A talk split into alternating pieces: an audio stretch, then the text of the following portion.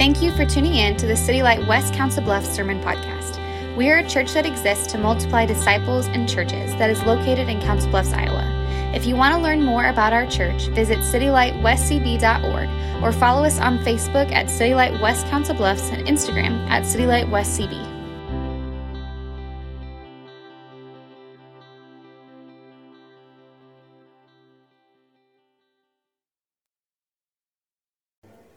Good morning, City Light. Woo! That was me. No, it wasn't. Uh, check. Should I do that again? Good morning, City Light. Ooh. A little less ringing, but we'll, we'll make it. Maybe I should scoot back a little bit. Actually, that may help.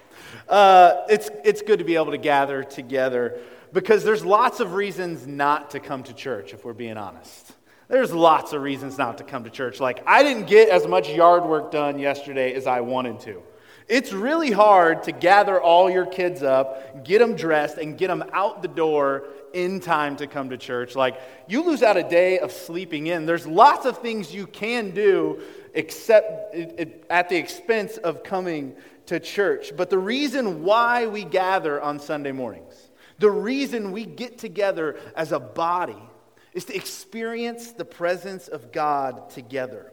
We have the opportunity every Sunday to come and to commune with the living God, the creator of heaven and earth, the one of whom the Bible says that there are heavenly beings surrounding his throne for all eternity, crying, Holy, holy, holy. That's the God we have the opportunity to experience this morning.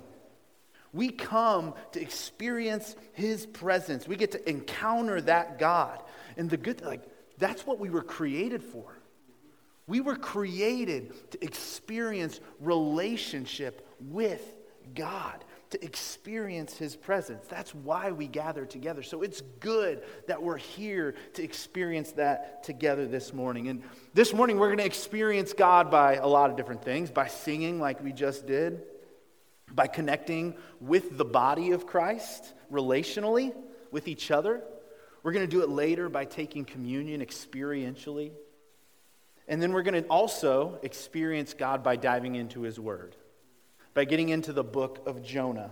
And what I hope we're seeing as we are, have been walking through the book of Jonah is that the God that we come to experience this morning is a God who pursues. He pursues, He chases down runaways. God pursues us through the trials of life, through the storms. God is still pursuing us. God pursues us to this very moment, and God even pursues, in our passage today, God pursues hypocrites. It's going to be a tough message, guys. Hang in there. Uh, when I was in college, I got a job at a fine dining restaurant. Uh, this was the kind of restaurant with like white linen tablecloths, and it was set with like wine glasses and multiple forks on the table. You know what I'm saying? Multiple forks. It was a nice restaurant. When there's more than one fork and it's not rolled up in a thing, you know it's a nice restaurant. This is the kind of restaurant I would, I'd never stepped foot inside a restaurant like this before, let alone eaten at a restaurant like this before. And so I got this job through some connections. And uh, I started out as a busboy, and then eventually I moved up to servers. I served tables all through uh, college at this place. And uh, I started, so I started as a busboy, moved up, and I was actually pretty good at that job, if I don't say so myself. I did what I could. I took it seriously because we're dealing with some like high dollar clients. So I want to do as well as I can to get that tip. You know what I'm saying? Like I'm, I'm learning everything I can. I'm learning all the little, you know, ins and outs of the menu and what to recommend so that people have the best experience they can. I was good at this job, but there was one part of the job I was subpar at, and that was carrying drinks on a tray. Has anybody ever served tables had to do this? And so uh, this is like a, a, fancy restaurant. So we're carrying a lot of not like uh, pint glasses, but we're carrying a lot of like martini glasses and wine glasses and different like Collins glass, different glasses that are top heavy is the problem with these glasses. And so I would, I would do a pretty good job. I'd just have to walk super slow, balancing all these drinks like I'm walking a tightrope or something. And I was successful, except for once. There was one time I was not so successful at delivering the drinks to this table. This was a table of about 20 people. Uh, it was around Christmas time. They were split up over two tables. And so you got, you know, Uncle George and Aunt Ida and Grandma and Grandpa all come into town for Christmas, and they want to go out to a nice dinner to celebrate. And so they got on their nicest clothes. And these people were, they were jazzed up. They were ready to go. They were excited about their real expensive dinner they were about to not enjoy all that much. Um, and so they order all their drinks, and I'm chumming it up like we're having a good time. We're laughing. Things are going great. And so I go grab their drinks and I balance it on the tray. And, like, if you've never worked in the service industry, this tray is a very delicate balance. And so I have to deliver these drinks to each person. But the problem, like I said, is there are two tables. And so as I'm dropping drinks off, I'm also weaving between chairs and dropping them and weaving and dropping them. And when I saw the vodka martini slowly start to wiggle, I said, Well, here we go. It'll, it'll be fine. We're just going to lose one drink. I'll make it a new one. No big deal. We'll lose one drink. But the issue is, is when one drink falls, it throws off the balance of the tray. And so, as this drink falls this direction, my hand goes like this, another one falls, and it goes like this, and we're back and forth and back and forth and back and forth until nine drinks spill on this poor table. Glass is everywhere, it is a mess. And, and the worst part about it is this is like the very beginning of the dinner. So, these people have to sit and eat for like an hour and a half in dirty, wet, sticky clothes. like, this is a disaster. And the worst part of this story is not necessarily that the drink spilled, the worst part of the story is my response to the whole thing. Like, who knows? What are you supposed to say to something like that? And so, after all these drinks fall back and forth and back and forth and back and forth, there's just a silence goes over the whole room. And I my bad? Like, I don't know what to say at all. My bad. And what Chuck read for us this morning is Jonah having his my bad kind of moment. Jonah gets on this boat, and this storm happens, and the sailors are panicking, and they come to Jonah, and they're like, Jonah, what's going on? You, what, what's going on? What did you do? Jonah's sin is highlighted. His screw up is plain for all to see. So these guys, their lives are in peril. And Jonah's just like, my bad? I don't know. And his answer to the accusation of the sailors, when the sailors come at him and say, What have you done? His answer highlights what is going on inside of Jonah. It gives us insight into his prideful religious heart, it shows us clearly his hypocrisy. But the good news for us and the good news for Jonah is that God pursues hypocrites. God pursues hypocrites. So let's open up the book of Jonah this morning, since especially since we don't have it on the screen. Uh, open up the book of Jonah. You got those pew Bibles in front of you. It's not the same exact uh, translation, but we'll we'll we'll roll with it. Chapter one, verse seven of Jonah says, "They said to one another, Come." Let us cast lots, that we may know on whose account this evil has come upon us. And so they cast lots, and the lots fell on Jonah. That's kind of an interesting passage. These sailors, they basically roll the dice to figure out who caused the harm. And that may sound weird to us, but casting lots was actually a super normal practice back in ancient times. It helped people to determine the will of their gods, right? And we actually see God's people do this throughout the Bible as well. It's prevalent in the history of Israel. Lots were cast to determine how to split up the promised land between the tribes of Israel in the book of Joshua. Casting of lots was used to distribute the priestly offices in First Chronicles, and lots were even cast to determine who would replace Judas as one of the 12 disciples. And these are just a few examples. It's all through the Bible. Proverbs even has a saying about this. It says, Proverbs 16:33 says, "The lot is cast into the lap, but its every decision is from the Lord." So people would cast lots to hear what God's will was. And we have to remember like this is before God's people had access to the Holy Spirit. We talked a few weeks ago about how God's spirit rested in the tabernacle and only one person one time a year could enter into the holy of holies and commune with God. And this is before the scriptures are codified and passed down. This is before even a lot of people had never even seen the image of God in Jesus. The people wanted to hear from God, but they had no access to Him. So, what they would do is they would cast lots and simply trust that He's in control. they trusted that He was in control. So, however the dice fell, so to speak, they would just kind of go with it. And honestly, I kind of love that attitude. Because sometimes we get so much decision anxiety when we start asking the question of, like, what is God's will for me? What should I do with my life? What does God want me to do? We can just get so bogged down in that question that we never actually leave that question. We end up just getting so anxious about what to do that we never actually do anything. We can get caught up in that what is God's will for my life questions. Well, the Bible tells us 1 Thessalonians 5 16 through 18 rejoice always, pray without ceasing, give thanks in all circumstances, for this is the will of God in Christ Jesus for you. Micah 6 8, he has told you, O man, what is good. What does the Lord require of you? But to do justice, love kindness, walk humbly with your God. God's will is that you rejoice, you give thanks, you pray, you do justice, you love mercy, you walk humbly. So go do something, but do it that way. you know what I'm saying? So they would cast lots because they didn't know what else to do and they were looking for direction and then they would just go with it. And sometimes we get so frozen in the decision anxiety that God just says, hey, why don't you step out and do something? Do it the way I've called you to do it.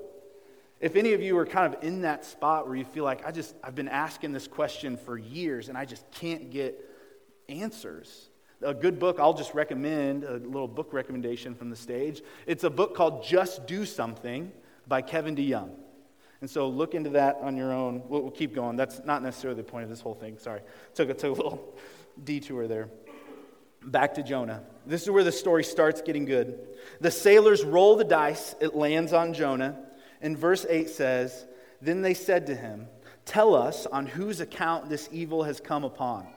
And what is your occupation, and where do you come from? What is your country, and what people are you? So the sailors accuse Jonah. Like, what are you doing here, dude? What's going on? And in verse 9, Jonah's response, we're going to spend most of our time this morning. Jonah said to them, I am a Hebrew, and I fear the Lord, the God of heaven, who made the sea and the dry land. Jonah responds, Well, I'm a Hebrew, and I fear God, the real God. The God who made all this stuff, that's the God I serve.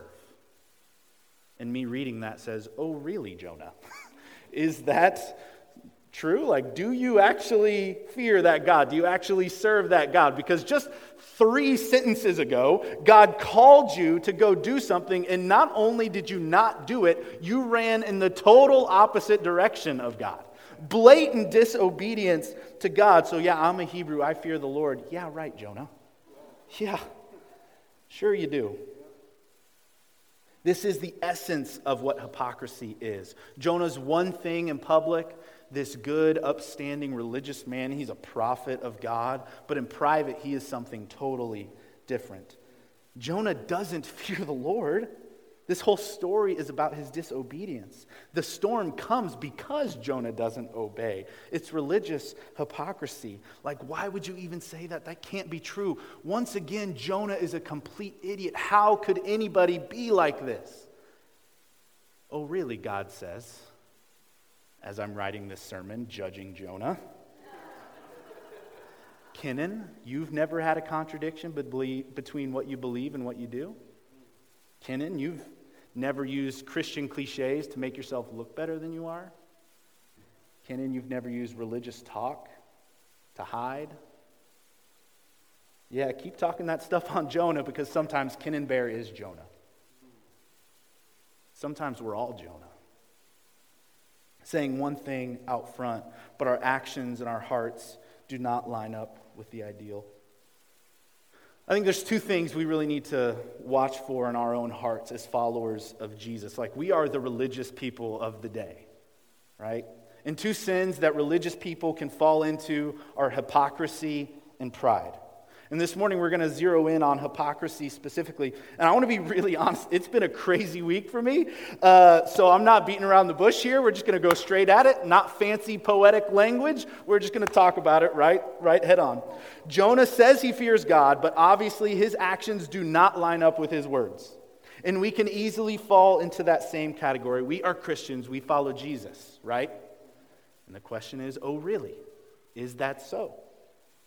And I could list out the statistics of Christians in our Bible reading, in our prayer, in our giving, our pornography use, our church attendance, our evangelistic efforts, how often we actually go serve the poor. But I doubt I need to list off all those statistics for you right now to be thinking of something in your own life where your actions don't necessarily line up with your beliefs. I probably don't need to list out all those things for you to know what it is inside your heart that isn't quite aligned with God's will. And if you can't think of anything, then you're either Jesus himself or you need to grow in self awareness.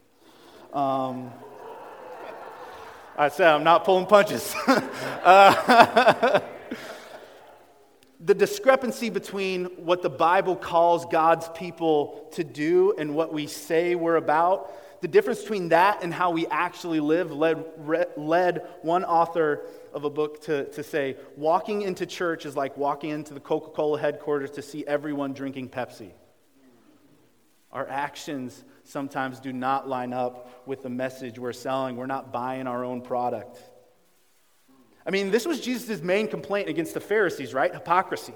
And Jesus rails against them pretty hard. Jesus actually tends to have his harshest words towards the most dedicated religious Jews of the day. Like he invites sinners in for dinner, but he rebukes the Pharisees. And that's because hypocrisy is a big deal. It's a big deal. Brennan Manning has a quote, and he always does.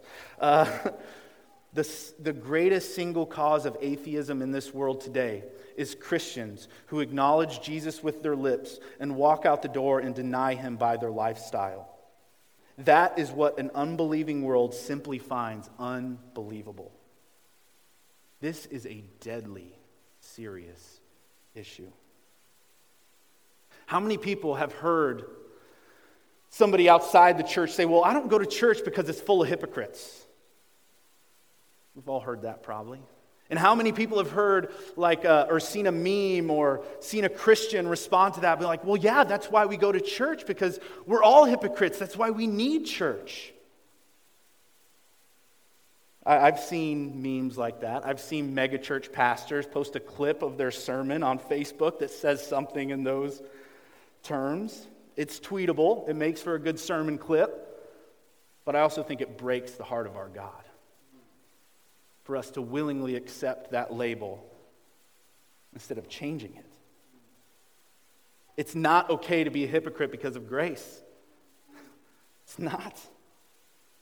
We are followers of Jesus. We are called to holiness, not perfection, yet holiness, differentness. We are called to be different from the world. If the watching world doesn't see our love for them, if they don't see our care for the poor and the marginalized, if they don't notice our generosity, if they don't marvel at our unity for one another, whose fault is that? We spend so much time complaining about a world they're falling away from God, our society is going down. Have we ever stopped to consider maybe it's us? Why don't we look at ourselves and say maybe it's our fault? God ordained his people in the book of Genesis to be a blessing to the nations. That is our call as God's people. And the question is does our, do our neighbors truly see us as a blessing? Or do they see us as a bunch of liars, hypocrites, sitting in the building looking out for their own good? That's what verse, verse 10 shows us. this The men were exceedingly afraid and said to him, What is this you have done? For the men knew that he was fleeing from the presence of the Lord because he had told them. The sailors noticed. They, they could see the hypocrisy of Jonah. It wasn't hard to look at. He couldn't sneak it in unnoticed. And the world sees our hypocrisy. If we want to reclaim the Christian witness, if we want the church to have credibility again, it's going to come from our holiness, our unity, our love, and our generosity. And A.W. Tozer said, like, to bring some good news to this, nothing can destroy Christianity if we live like Christians, if we become a people who look like Jesus, if we become cross shaped in everything we do, if we sacrifice our own good for the good of others, if we lay down our rights to serve others, if we be, look like Jesus who stepped down from heaven and considered himself nothing all the way to death on a cross. If we would bear our cross, take it up daily. If we live like Christians, nothing can destroy us. And this is where Jonah failed. Jonah's disobedience caused the storm. His sin was so apparent, it was even apparent for the pagan sailors. And instead of owning up to it, Jonah hides behind his lineage, his credentials, and his theology. Jonah tries to puff himself up like I'm a Hebrew. I fear the true God. But this is where Jonah gets it wrong. Maybe Jonah should have sounded a little bit like Paul in 1 Corinthians 15 9 through 10, where Paul introduces himself. He says, For I am least of the apostles. I'm unworthy to be an apostle because I persecuted the church of God, but by the grace of God, I am who I am. Paul understands what Jonah doesn't, that it's only by the grace of God we are God's people at all. We don't puff ourselves up because we are something, we humble ourselves because our God is great. Paul understands this in 1 Timothy 1 12 through 15 is another awesome example where Paul says, I thank him who has given me strength, Christ Jesus our Lord, because he judged me faithful, appointing me to his service. Though formerly I was a blasphemer, persecutor, an insolent opponent, but I received mercy because I'd acted ignorantly in unbelief, and the grace of our Lord overflowed for me with the faith and love that are in Christ Jesus. The saying is trustworthy and deserving of full acceptance that Christ Jesus came into the world to save sinners, of whom I am the foremost. Christ Jesus came to save sinners, and I'm the worst of them. This is how we fight hypocrisy. To stop acting like we have all the answers. We don't need to be high and mighty up on a perch telling everybody what to do. We don't need to be arrogant and rude. We walk humbly. We acknowledge our sin and don't hide it. We confront it. We turn from it. We don't come up with a cutesy meme to blow it off. We grieve over our sin. The truth of the gospel is not that we have everything figured out. The truth of the gospel is not that we have these perfect lives that are all tied up in a little bow. No, the truth of the gospel is that we were desperately sick with sin, with no hope to save ourselves. But in the midst of our sin, Christ died for us. While we were still sinners, Christ died for us. You know how we can start changing the world's view of the church? How can we stop being seen as hypocrites? Let's bring our sin to the surface and rejoice in the fact that Jesus' death is what bought our redemption. And say, so instead of hiding, instead of lying, instead of pretending it's not there, let's lift our sin up and say, Jesus, take it. It's like, let's be great, not because of our own name or because of our own status or anything, but let's, let's make the name of Jesus great. If we want to stop being a hypocrite, let's stop defining ourselves anything other than a sinner saved by grace. And we can stop pretending, stop lying, rest in the fact that your lineage doesn't save you, your knowledge doesn't save you, your religious pedigree doesn't save you. Only Jesus can. So we say to a, to a world, hey, world, look, I'm still trying to figure this out. I don't have all the answers. My life is a mess. I've only lived this life one time, you know? This is all of our trial runs at life. but Jesus saved me. I don't have everything figured out, but I know one thing Jesus saved me. He rescued me from my sin. Instead of pretending to be like have it all together, we simply admit our weakness and glorify the God who saved us. And if we do that, I think we're going to be free, guys. It's so much effort to hide and pretend and to be something you know you really aren't. That takes a toll on a soul. Church, if we were to simply to acknowledge our sin, let's bring it to the surface. Let's not pretend to be anything we're not. Let's just be humble before God and accept His grace for us. And that's one reason why we do communion every week as a first step in acknowledging that I'm a sinner, I've messed up, I failed. But God so loved the world that He stepped down to earth and died to forgive us that we may have a relationship with him again. This is the good news this morning that Jesus died to save hypocrites like me. That Jesus not only died, he pursues hypocrites like me. God pursues us this morning. He wants to change us, turn us into his image. And if you don't know this Jesus, this Jesus who frees you from the shackles of being somebody you aren't, accept his free gift of grace this morning. It's available for all who would come to him to acknowledge their sin. Pray this morning for his forgiveness and ask him for strength to guide you as you walk down a path of humility, weakness, and reliance on him for grace. Then come take communion as a new follower of Jesus and pray with Brenda in the back. Then afterwards, come talk to me or Chuck. We'd love to celebrate you as a new brother and sister in Christ. And the other option this morning is that there's something that I, as I was speaking, the Lord was laying on your heart to say, like, man, this thing is what makes me feel like a fake. There's this thing in my life that kind of makes me feel like a phony. Receive prayer for that too. Brenda's going to be in the back praying over people. If you need me or Chuck to pray for you, we'd love to do that. But before you do that, come take communion. Because the death of Jesus has covered the punishment for that sin. You are no longer guilty in the sight of the Lord if you've decided to follow Jesus. If you trust in His blood for the forgiveness of your sin, in His death to pay the price you could never pay. So come take communion, celebrate the fact that although we are all hypocrites at one time or another, and in one area of our life or another, the death of Jesus has forgiven us, and it's given us the strength. He's given us the Holy Spirit to help us overcome our sin and to step out into a world as His witnesses. The, the, I was going to have this in my sermon, I'm not going to say it. I'll, I'll, save it for something else.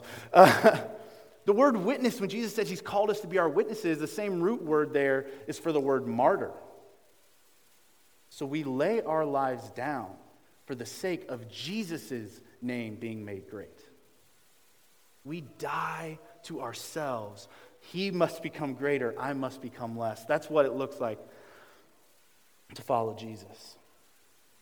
So, in just a moment, the worship team will come up. We just invite you to come forward and take communion. Take the bread or the, the cracker, it's a symbol of his body that was broken for you. And the juice is a symbol of his blood that was shed for you. These things, when you accept Jesus, you follow Jesus, these become a symbol of celebration, a symbol of the fact that he died so that you could have new life. There was nothing we could have done to save ourselves, but because he died, he offers us that opportunity. So we just invite you, uh, after I pray here, to come take communion and then worship the God who pursues hypocrites like me. Let's bow our heads. Lord Jesus, we're thankful for the truth that you pursue us. That you pursue us even though we like to hide, even though we like to pretend, even though we like to portray to the world that we've got it all together. Lord, we're thankful that you pursue people like that. We're thankful that you pursue hypocrites. Lord, I just pray that this morning that this church we would confront the reality and we wouldn't run from it. We wouldn't put up walls around it, but we would own it. And we would be people who don't deny our sin and deny our weakness, but people who own it so that we can lift up your name. Like, God, the great truth is that you come to save sinners. Like, what kind of God are you that you come to save people like me? People who don't have it all together. Like, and what kind of God would you be if you only accepted people who did have it all together? Lord, break down our conceptions of who you are so that we understand and we can come out into the light and stop hiding and stop pretending, God. Lord, we need your spirit to do that. So I ask just over this next song as we take communion, we would be overwhelmed with your grace for us. That that would become the defining reality of who we are to the point to where we don't stand up and say, well, I'm a Christian, I follow Jesus. But we say, oh, I'm a screw up, but Jesus saved me. Lord, help us to change our posture from proud and arrogant religious folks to humble, cross shaped followers of you. We love you. We're thankful that you're here this morning. It's in your name we pray. Amen.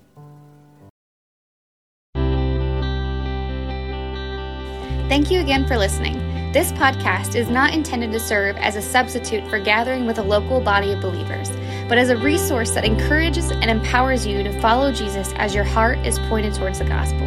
If you want to learn more about our church, visit citylightwestcb.org.